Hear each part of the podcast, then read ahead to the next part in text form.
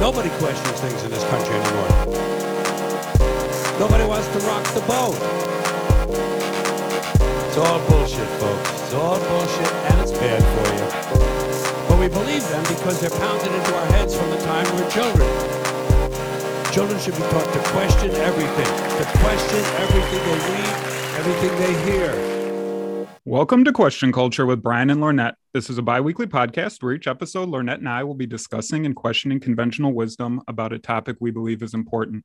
On this episode, we'll be continuing our discussion on abortion and women's reproductive rights. And for this portion, we have a very special guest. She's an activist, musician, journalist, podcaster, filmmaker, and all around badass, Eleanor Goldfield. How are you, Eleanor? Thanks for coming on. I'm good. Thanks so much for having me. And as always, joined by my co-host, Lornette. How's it going, buddy? Hey, how's it going, uh, Brian? Uh, Lornette Vestal here. Uh, check me out at the Evolving Man LBV on Twitter, and check out the um, uh, Evolving Man website. And also, feel free to check out my me and my lovely wife, Bernita Haynes, uh, debut novel, Even the Faders, and the sequel is coming soon, soon, soon. Um, and also, I want to say special shout out to Eleanor. Thanks for joining us today to have a, a discussion about a topic that is isn't um, isn't always easy to talk about in public. Um, so thank you for uh, coming here and, and sharing your story and uh, chopping it up with two two knuckleheads like us. for sure. Thanks for inviting me. Yeah. So I thought um, what originally happened was Lornette and I kind of saw the news about Texas passing some new, very restrictive, basically banning abortion. Um, and so it got us thinking about a topic uh, to, for the episode. And while we were doing that, um, I saw that you post, Eleanor, that you posted on social media. I think it was called Shout Your Abortion, where it was women were sharing their personal abor- abortion stories. Why did you have the urge to to put your own story on there and share that like that? Yeah, so uh, pretty simply, I think that um, as as a woman, as someone who can get pregnant, uh, it's always been very important to me that I that it's my choice. Um, it's my choice who I choose to be intimate with on that level, um, and it's my choice what happens afterwards. Um, and this is something that really should not be controversial. um, what? It, sh- it, should it should be controversial. as the as the saying goes, if guys could get pregnant, you could get abortions at CVS. Oh yeah.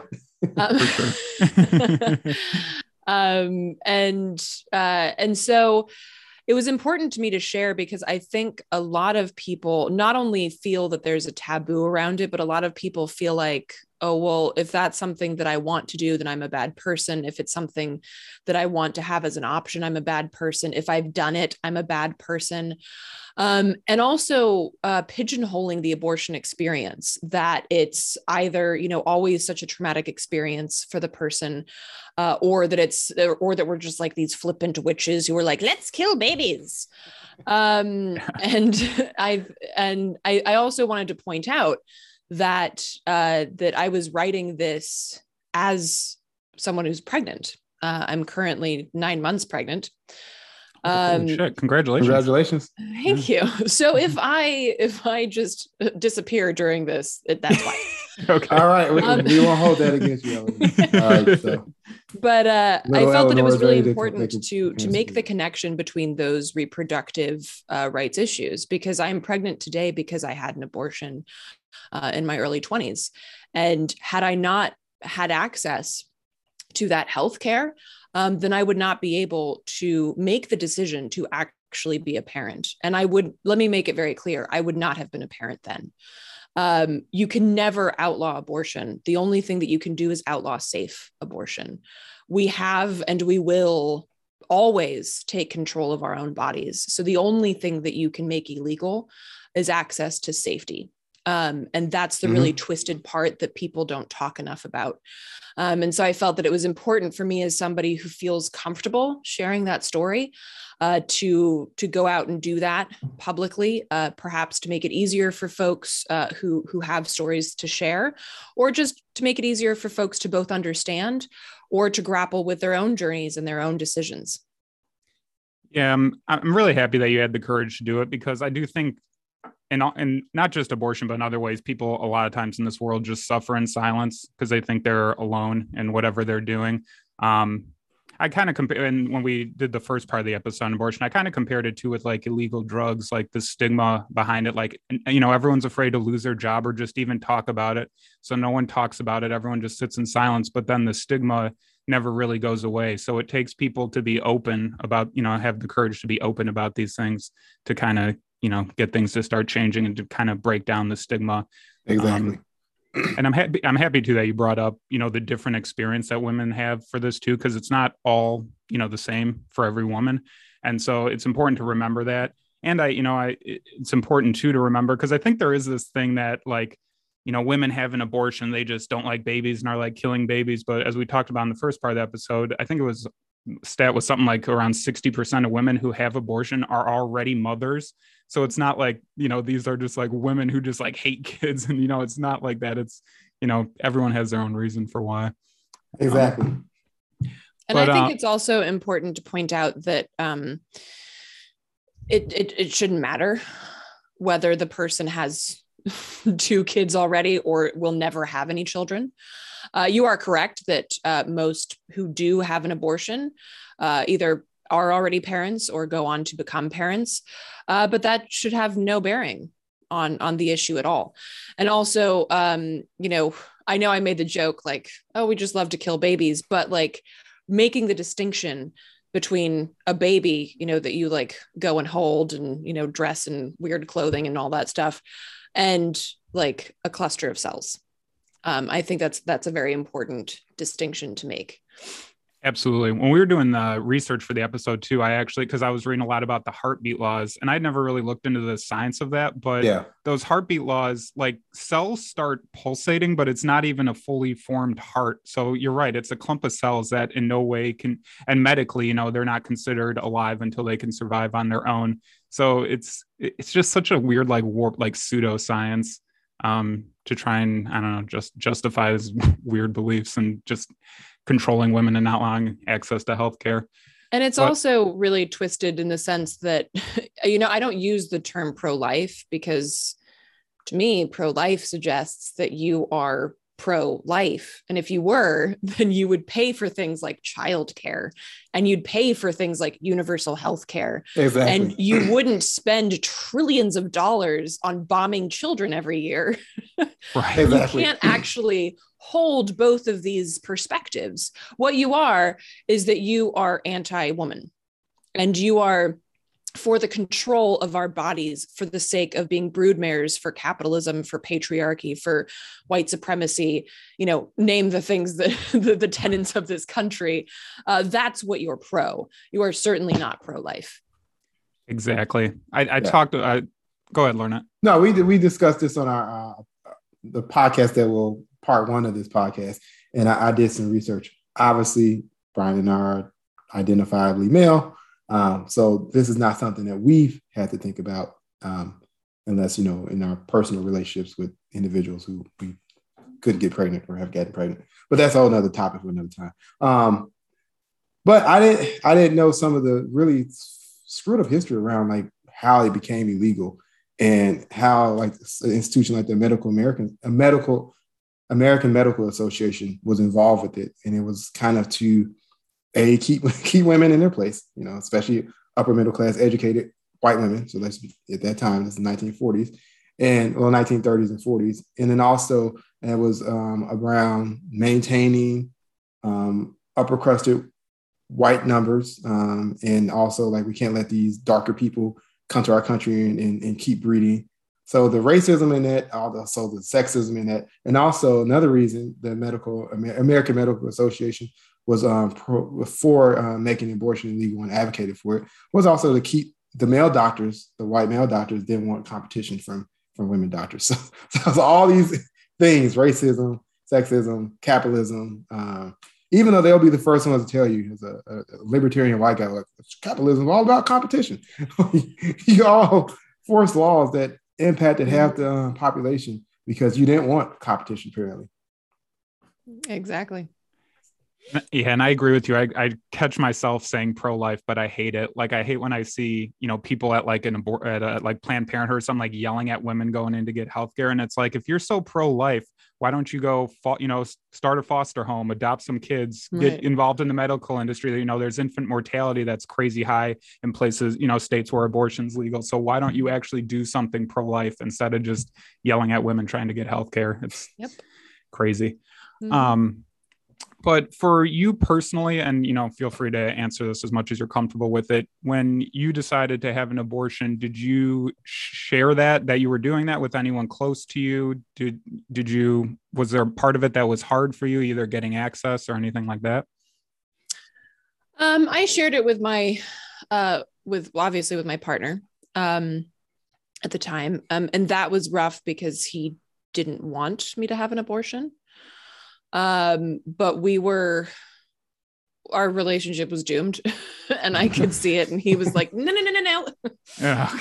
Um and it was just like everything about it was wrong. It was the wrong place the wrong time uh the wrong person. Uh and i just realized that there was no way that i could actually be a, a, a parent the kind of parent that i want to be um, and I didn't feel comfortable with the prospect of growing a human just to hand it over to the state, particularly not right. this state. right. Um, maybe if I lived in some utopian wonderland, but um, so well, as, as I, someone who was a, a, former foster child in, in the in the actual system, um, mm-hmm. it is not it's not something I would wish on any child. Not to say that there aren't decent foster homes, but um, if you're in a bad foster home, uh, I was one of the lucky ones. I, I know I know other people who experienced it, that it went through the system, and I never been sexually abused. Um, other types of abuse has happened to me in foster care mm-hmm. when I was a child, uh, which shaped my parents' uh, thoughts about having children and not having children. But um, it, it's I was, and I consider myself the lucky one.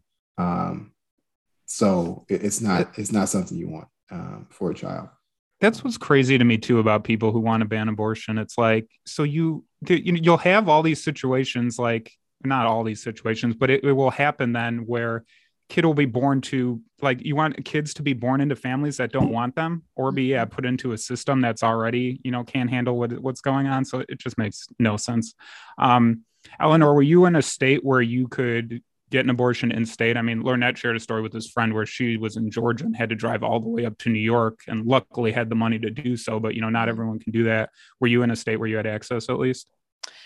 Yeah. So I, I, I would consider myself very lucky. Um, I, I was in California at the time, which is probably the best state to be in in this situation. um, and I also was uh, privileged enough to have uh, health care through my job at the time um, I worked in a recording studio and I, I had access to, to healthcare and I had a great doctor who was very uh, understanding and very like supportive.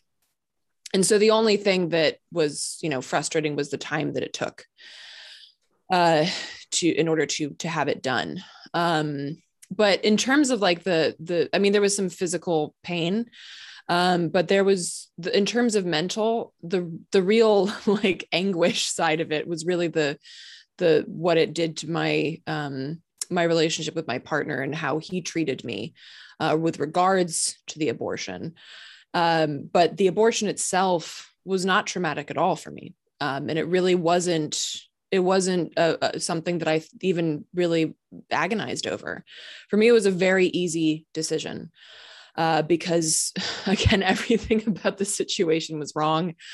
Um, and I and I want to point out too that uh, that I also did have. Uh, I know that a lot of um, a lot of people fall into these situations because they don't have access to birth control. Um, I did have access, but it failed. Um, and I think it's also important to point out that that happens too. So even for someone who, who like myself at that time was privileged and had birth control, um, it fails. Doesn't always so, work. Yeah. so I think it's also. You mean the pull out? What you mean, guys who think the pull out method works doesn't work? There's a what? I'll there's a good joke. What do you call? What do you call people who use the pull out method? You call them parents. uh, you might as well just pray over a crystal or something. You know, yeah. I mean, prayer works. Eleanor, prayer works. Hallelujah. so so yeah I th- I mean I I was surprised. Uh, unfortunately, I'm just incredibly fertile.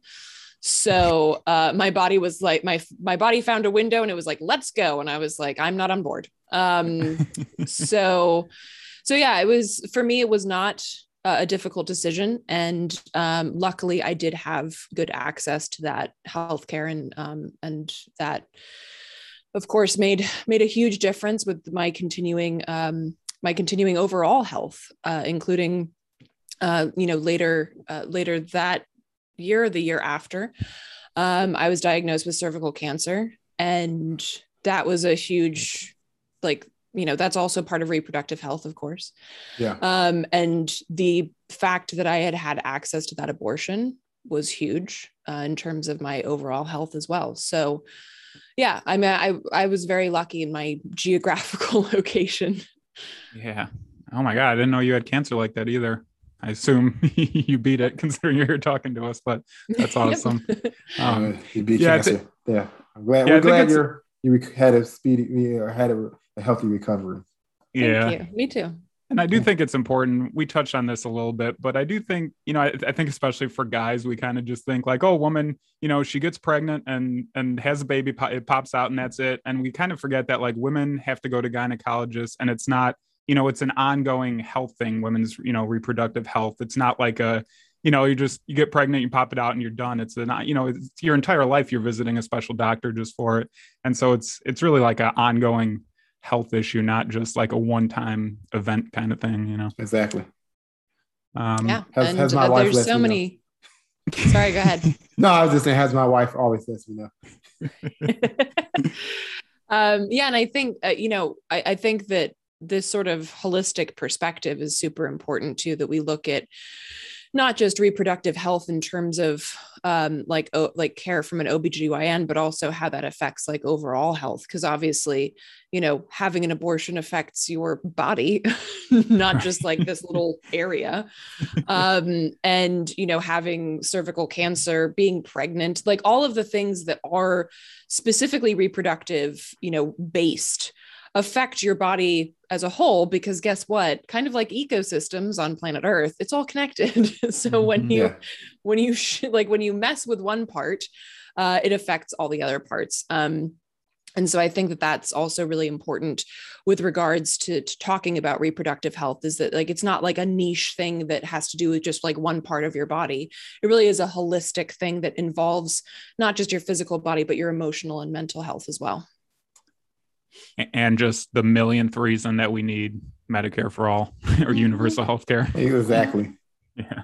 Mm-hmm. Um, all right. Well, and one thing when we were so I when I was doing research for this episode, I was kind of surprised, as Lornette mentioned, a lot of what originally why abortion became illegal in like the late 1800s had to do with, like you mentioned, racism, capitalism. Um, I had assumed that religion was kind of the original thing, but that really didn't come about till later in like the mid 1900s. But now it kind of seems like that's the main like every like most people I I have talked to who you know claim to be pro life as so-called pro life, um, it's kind of like a, something that they learn in church or is like a religious thing. Do I don't know like Eleanor, have you ever been to any like pro-choice rallies or anything? Have you ever interacted with people? Do you think like getting rid of the stigma from religion is kind of like the current battle we're going to have with this? Um, or will that just kind of is that secondary to compare to like fighting in the courts you know i think it's um it reminds me of the battle about the confederate statues my father's a historian and specializes in the period from the civil war to, through the civil rights and he's been asked to come on a bunch of different um, tv and news shows in the past few years to talk about this basically to remind people that these were not put up after the civil war to commemorate generals they were put up in the early 1900s to tell uh, Black people, this is your place. Remember it, or some shit will go down. And I feel like so it's really like it's a, it's a symbol. People are using abortion as a symbol for religion, but really it's you know it's it's choose your own adventure. If the religion aspect wasn't there weren't there, it would be something else. the The core issue is the control it is the control and like the patriarchal violence of it and so because i mean i'm i'm i myself am jewish by birth but atheist by choice but there are so many amazing human beings that are religious yeah. right?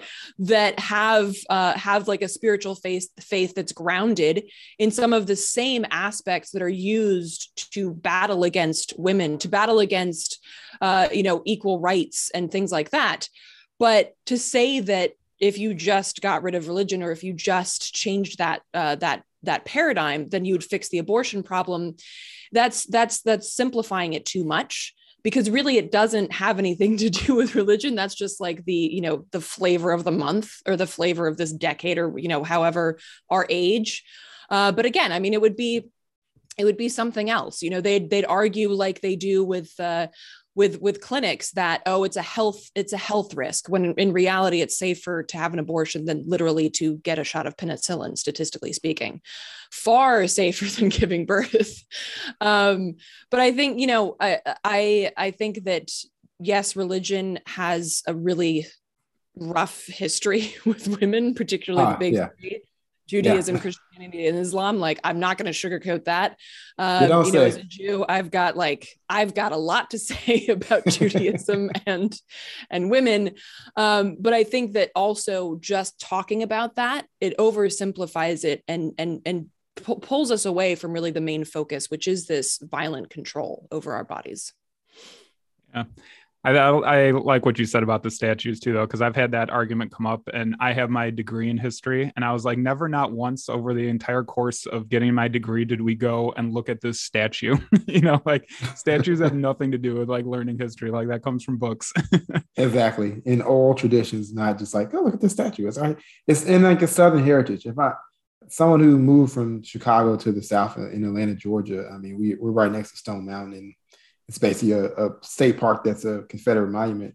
And people are like, that's our heritage. And it's like, why do you want that to be part of your heritage, especially when the Confederacy lost? And what's really, really the mind fuck is the the the the, the Patriot Bros who are like, I got my Confederate flag, and you're like, but I love America. It's like, but the Confederacy succeeded from the United States. Um, so what? Yeah, yeah, it's very confusing, and it's also like like you said, Brian, like the, the statues are just about what you pedestal and what you look up to. Uh, so they're not how you learn history.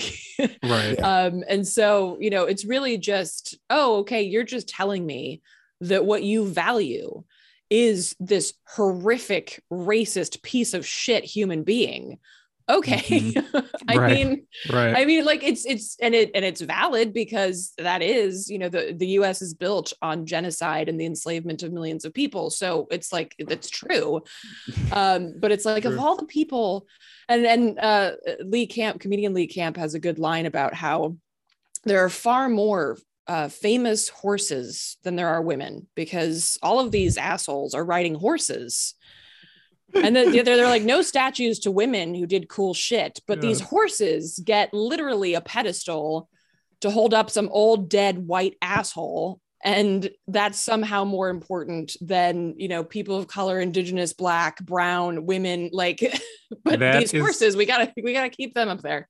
That is so hilariously true because like i'm from chicago so i'm thinking like off memory yeah i can think of several statues that are horses but i can't think of a single one that's you know a woman or oh my god it's funny. I also use the like example too like like if you're from the south there's plenty th- plenty of things about southern heritage that you can be proud of that isn't the confederacy. Like i'm german but i'm not going to be like yeah the nazis like that was my that's my heritage you know? It's like i pick something that's cool you know not something fucking horrific. But um well and i wanted to ask you too so the reason we chose this topic is because i was reading about the laws being passed in texas and i think in mississippi too i was reading about are we par- are Lornette and I paranoid to think that they might start to try to overturn Roe v. Wade in the coming months? Because I mean, they're stacking courts with conservative judges and they're passing all these laws. So, are we paranoid for thinking that, or? No, no, I don't think you're paranoid at all. Um, and I would just like to point out that one of the things that democrats and you know fans of the democrats like to point out every time there's an election and every time there's like is that oh if we don't if we don't vote for the Democrats, then you're going to lose abortion access. Okay, well, we're losing it anyway, first of all. And second of all, at any point since Roe v. Wade was passed, the Democrats could have codified that into law. At any point where they control, controlled Congress, they could have passed that into law, but they chose not to because it is far better it is far better to hold that over the heads of electors of, of people who uh, you know go to the polls than lose that as a bargaining chip. You know that's no fun to lose that as a bargaining chip. Then people literally have no reason to vote for you because you're exactly the same as the republicans so I want to point that out that Roe v. Wade does not have doesn't necessarily have to have hung in the balance of the Supreme Court, which by the way, the Supreme Court is rather infamous infamous uh, for being late to the game on progressive issues because exactly. they're just sitting there for life doing nothing but getting old and out of touch. Um, so I don't think you're paranoid at all. Um, but I think that we also need to be clear about what like what is actually still like held sacred in Roe, Roe v. Wade, and the fact that all of these loopholes have been like punched into Roe v. Wade I think we should aim for something better. I think we should aim for an actual law that says that this is something that you can't you can't just fuck with every 4 or 8 years when you want to fuck with the Supreme Court. You can't just add all these loopholes like that needs to be in law. Like no more no more vague BS. Uh, so I think that's something that we should shoot for, as opposed to continuing to try and like keep this leaking ship of Roe v. Wade afloat. So was Roe v. Wade? I mean, from what I read, Roe v. Wade basically said that the a woman has a right to privacy with her medical care, and then also that the you know limit the gov you know role of government in it. So, I guess I don't understand. So it's not a law. I guess I don't understand then. So Roe v. Wade isn't. It's just basically a law. It's not a law. It's just saying that basically the woman has a right to privacy. So what? She can't get sued or well, no, it's it's also saying that she has a right to to access abortion, right? Which okay. is where you get these loopholes because they, you know, they'll shut down okay. all of the clinics in Texas except for one, and they're like, well, then just drive to, you know, 700 miles to that other one. Right. Um, right. That's accessible. Uh, and so basically what what I mean when I talk about putting it into law is saying that it is a part of, you know, it is a part of the healthcare system that like I have a right to you know to go to the doctor and you know get a checkup or you know whatever like it, that it's a part right. of our overall healthcare system which is not really a healthcare system but that's a different uh, that's a different story of course very connected but the idea of reproductive rights and the holistic approach to reproductive rights, which includes abortion, needs to be law and not something that can shift based on a Supreme Court decision. A Supreme Court decision is basically a precedent, um, and it doesn't it doesn't necessarily have to stay that way, right? So I think like this sort of this sort of back and forth and this malleability that puts so many people's lives at risk and so many uh, and, and, and so much uh, unnecessary pain and suffering could really be avoided by making this a legitimate like steadfast law that would be a lot more difficult to fuck with than this continued fucking with of Roe v. Wade, which has been fucked with since it like came up. Exactly. That's what I that's what I was kind of surprised about how even even like immediately after Roe v. Wade, like many women have been arrested for um, you know abortion because of the abortion laws in their state, and it, I I kind of compared it to like when you know when you know racists or people who are against civil rights they're like well you know why are they complaining? Slavery ended in 1865 as as if once the civil war ended then everything was just great after that. And it's kind it of was, the same with it was brian. And then yeah. for some reason 100 years later martin luther king had to give a speech and there was a whole civil rights movement um, but you know, and then a few years after that, there was a Black Lives movement. So Black Lives Matter movement. But racism was over. We elected Obama. Everything. We're done. Right. We go home. Yeah, so but it was kind of the same thing with Roe v. Wade, where it wasn't like Roe v. Wade happened and then you know women's healthcare was just like perfect. There was still like issues going on even immediately after, and you're right. If there was some kind of law on a federal level, it would help too. It's just so crazy to me that like basically the luck of where you're born, what state you're in, can define if you have access, and it's just crazy to that it's like that. Yeah, and um, I think the political leaders use it as as they always have as a political football. And I think the problem right now is we're dealing with um, with the rise of Trumpism and economic insecurity and just kind of all these things coming together, climate crisis. We're we're leaning towards these far right folks who are gaining power, not just in the United States but across the world, who are true believers, and they they want things to go back to some weird warped version of um, the old good old days, and when, when the people of color were in their place and the women were in their place, barefoot, pregnant, in the kitchen. Um, and, and, yep. and, that's what they want. And, and we all live in a theocracy. So, you know, mm-hmm. whatever chosen God of that, you know, in the United States, it would be Jesus. So anybody who's not would be, you know, locked up or something like that. Jesus and the dollar. Jesus and the dollar. The real God is dollar. Right.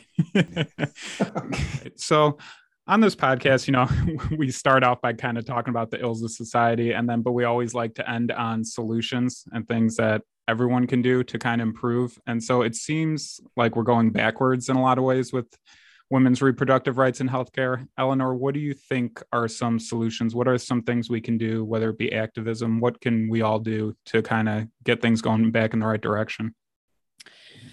Well, I think uh, there are some great, I mean, there are, are, phenomenal organizations that are working on ensuring that people have access to reproductive health. Um, and you know, particularly after what happened in Texas, there was just like a slew, and I and I covered it on uh, my podcast, Common Censored, with Lee Camp.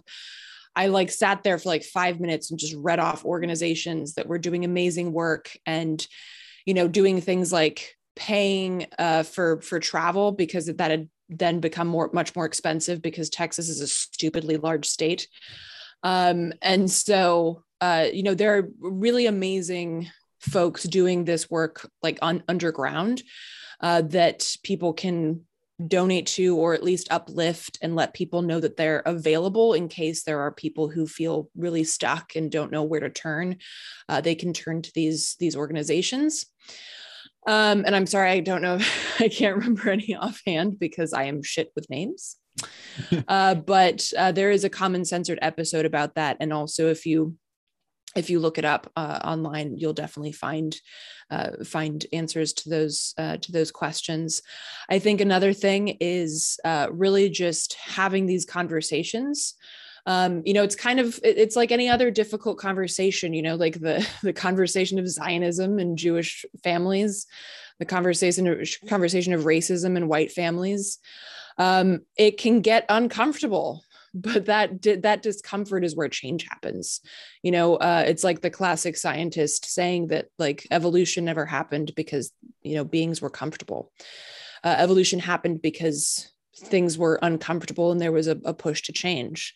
And it's the same with social issues uh, so you know being in community with people and talking about it like whether that is you know at a church that happens to use religion as a facade to uh, to uphold violent patriarchy or whether that's in uh, you know a community space um, you know whatever the case may be having these conversations and you know it can it can feel slow uh, but it's slow and steady. And this is where this is where change happens and change it change happens in conversations with people. It doesn't change because somebody signed a bill. Uh, nobody ever changed their mind because something got signed into law um, and I think that, you know, there are people who advocate inside of electoral politics. And I think that that's really important as well in, with regards to this issue.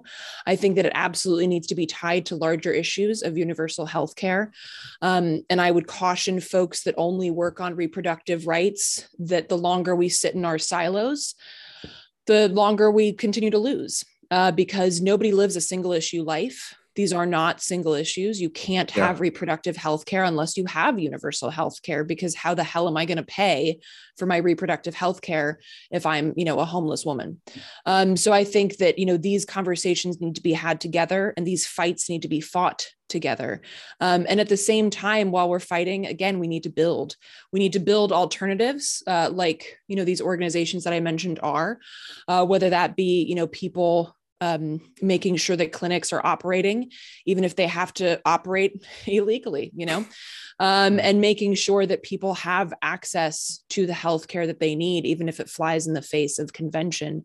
Uh, so I think that you know there are so many different ways that people can support and uh, uplift this issue, but I think one of the easiest ways is just to be vocal about it. You know, be vocal and get comfortable with being uncomfortable. Yeah, yeah, I think that's a super important message because it is crazy, you know, and it, it starts with your friends and family. And it is wild. Like I've learned even in my adult life, things that you never thought in a million years would change do change if you like you said, it's just kind of slow and steady. Like, for example, my dad, his entire life had voted for Republicans, but I just started, you know, just having conversation, conversation. Now, the last two elections, he's voted third party and doesn't seem like he's voting for Republicans. And I never thought, you know, something like that would happen. So those small, small conversations do make a huge difference. And I do like that you pointed out too how this issue is connected to other issues. And it is, I'm happy that I'm seeing like growing word about like, you know, people trying to organize general strikes and I've been doing some work with Extinction Rebellion, and I like that group because although it's a environmental activist organization, they do connect indigenous rights and, and that kind of stuff because the stuff is all connected. So my hope is that all these formally isolated activist groups start working together because it is all you know all connected, like you said. Yeah, and, and I think um, one thing, Eleanor, and I, I, would like to ask you this and just get your thoughts on it. One uh, one other solution is perhaps uh, comprehensive comprehensive sexual education, um, not just taught in schools, but hopefully by you know parents and stuff, and realize that their kids are, are adults, and I mean will one day be adults, and will probably you know have sex like the vast majority of people, um, except with the exception of asexual people. So I want to be inclusive here. Um, so, what role do you think that will that could play in a, a solution to uh, have folks um, break down some of the things we talked about, the stigma around it, uh, understand how because uh, as, as men, we we don't understand the biology of half the species, if, if we want to be honest, unless you're like a biology major or a doctor. you know, I'm really glad that you brought that up because I think that that's a really important point. As someone who was educated both in North Carolina and in Sweden, um, I had very different educational experiences, and perhaps one of the most stark ones was um, uh, sex ed. Uh, and and i mean in the in the us i mean particularly in the south although i never went to school like in the north or out west it same. was base it was basically like let me show you all of the stds you're going to get if you even pretend to like drop your pants in front of someone you like. And then just don't do it until god says it's okay. Um and I, I always think of mean girls with the gym teachers doing sex things like if you have sex you'll get pregnant and die and totally, totally. And that's what I remember from when I was in high school. We had sex ed. It's just like you're gonna die. And you're like, oh wow. Yeah. yeah. And meanwhile, when I went to school in Sweden, we were talking about like oral sex, we were talking about anal sex, we were talking about consent, we were talking about having multiple partners and how to be safe about it. Wow. It was actually wow. Yeah. sex ed, like as if sex were something fun that you were going to do anyway. and right. here's how to be safe about it. Here's how to be respectful. Here's how to make sure that we're, you know, highlighting consent. It was basically like, like you said, Lorna, like how to be a fucking adult about it.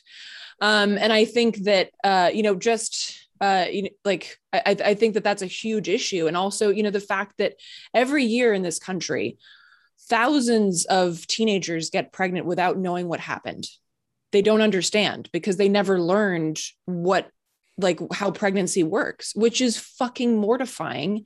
And it's horrible that that you could have something like that happen to your body and not even understand what's going on. I mean there are people i mean there are people who get their periods and they don't understand what that is. Um and i mean even for somebody who knows what that is i was still the first time i was still like what the fuck um so even if you know what it is you're still like this is crazy pants. I'm going to do this every month for the rest of my life. Shit. Um so i think like that education is super important. And i really do look at that as like part of the overall you know like uh, access to healthcare uh, is you know preventative right? Whether that be yeah. like this is how to to eat right and exercise so you don't have a heart attack which you know is another thing that the us leads the world on is like we're number you know, one baby. problems. Um so i think like it's, it's no secret and it's no uh surprise really that the us is so shitty in things like you know maternal mortality for instance. Here in dc leads the nation in maternal mortality literally statistically um, predominantly black and brown women here have a higher likelihood of dying in childbirth than women in Iraq do. Jesus Christ. Wow. That's embarrassing as shit.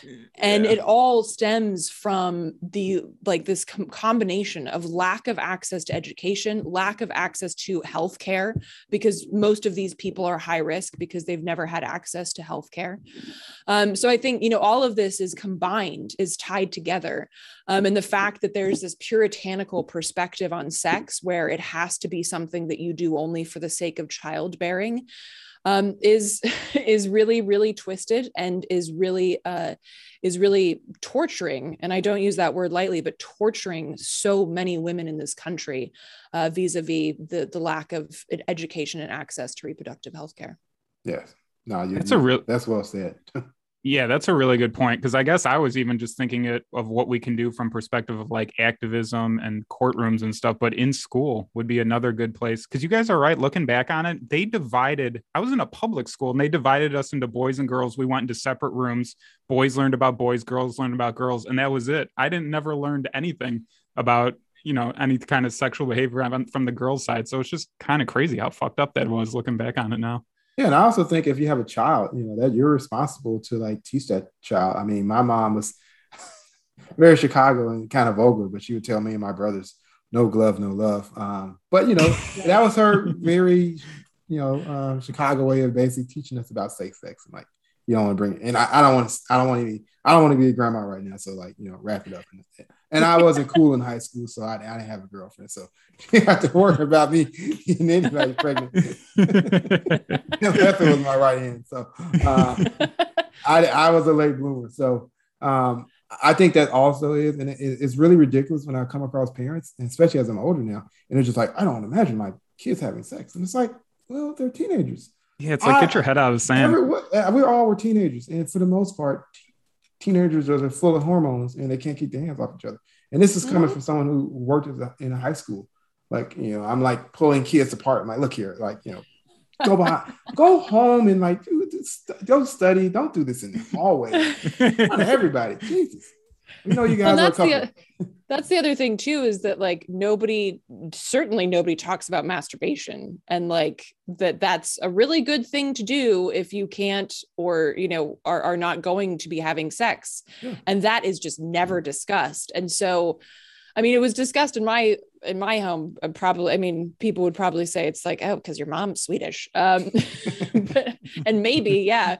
But i mean it was just like this this this is so ridiculous that that's not even discussed and like how to learn about yeah. your own body because that's how you also learn about your boundaries and your feelings about consent so that you can then communicate that to another human being should you engage with another human being very true very true all right eleanor well um if you could please let people know about um you know just where to follow you. Um, for those that don't know you have podcast common censored that's absolutely amazing. Definitely check that out. And i really loved your documentary that you did hard hard road of hope.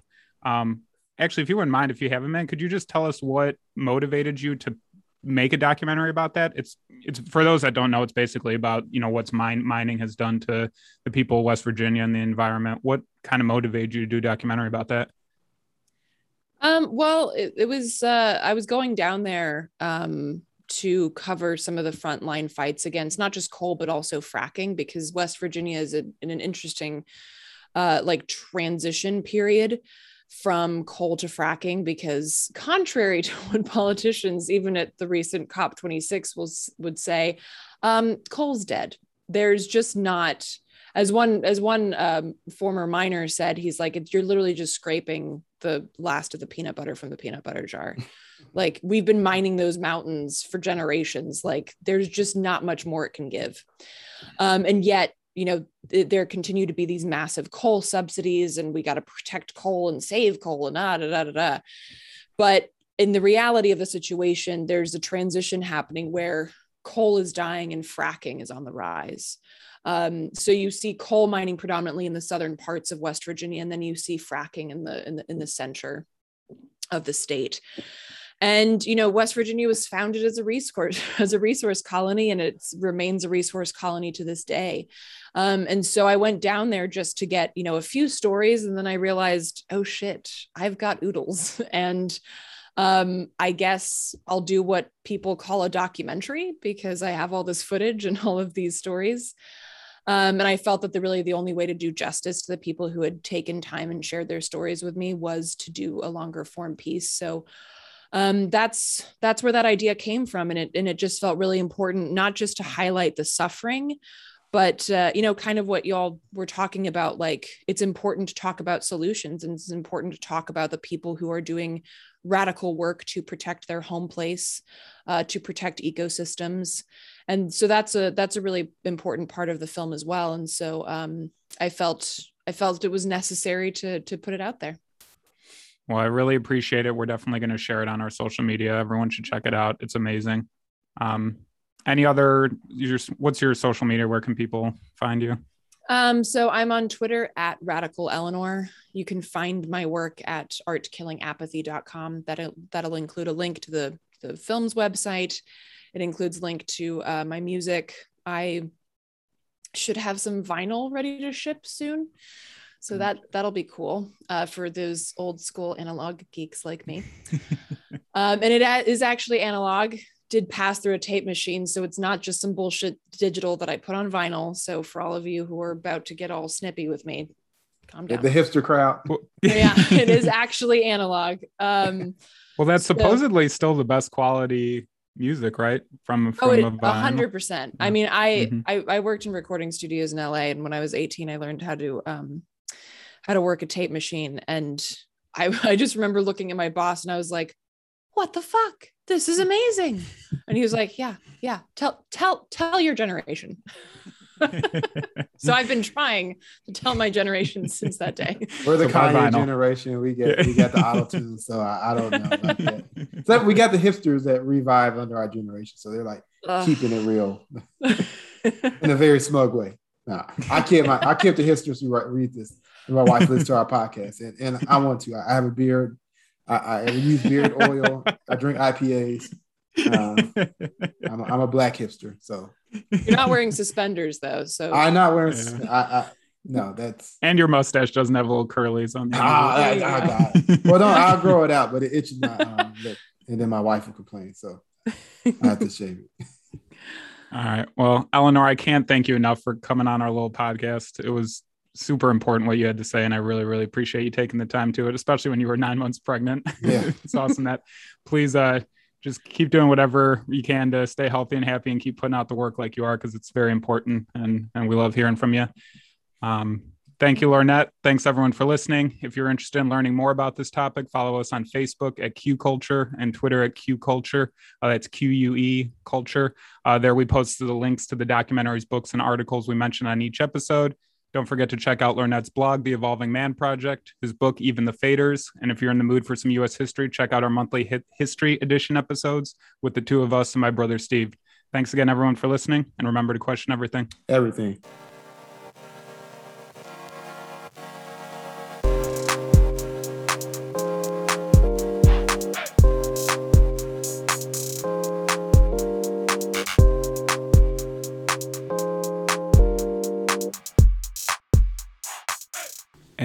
Or opinions expressed on this podcast belong solely to Brian and Lornette or their guests and do not represent those of people, institutions, or organizations that Brian and Lornette or their guests may or may not be associated with in any professional or personal capacity unless explicitly stated.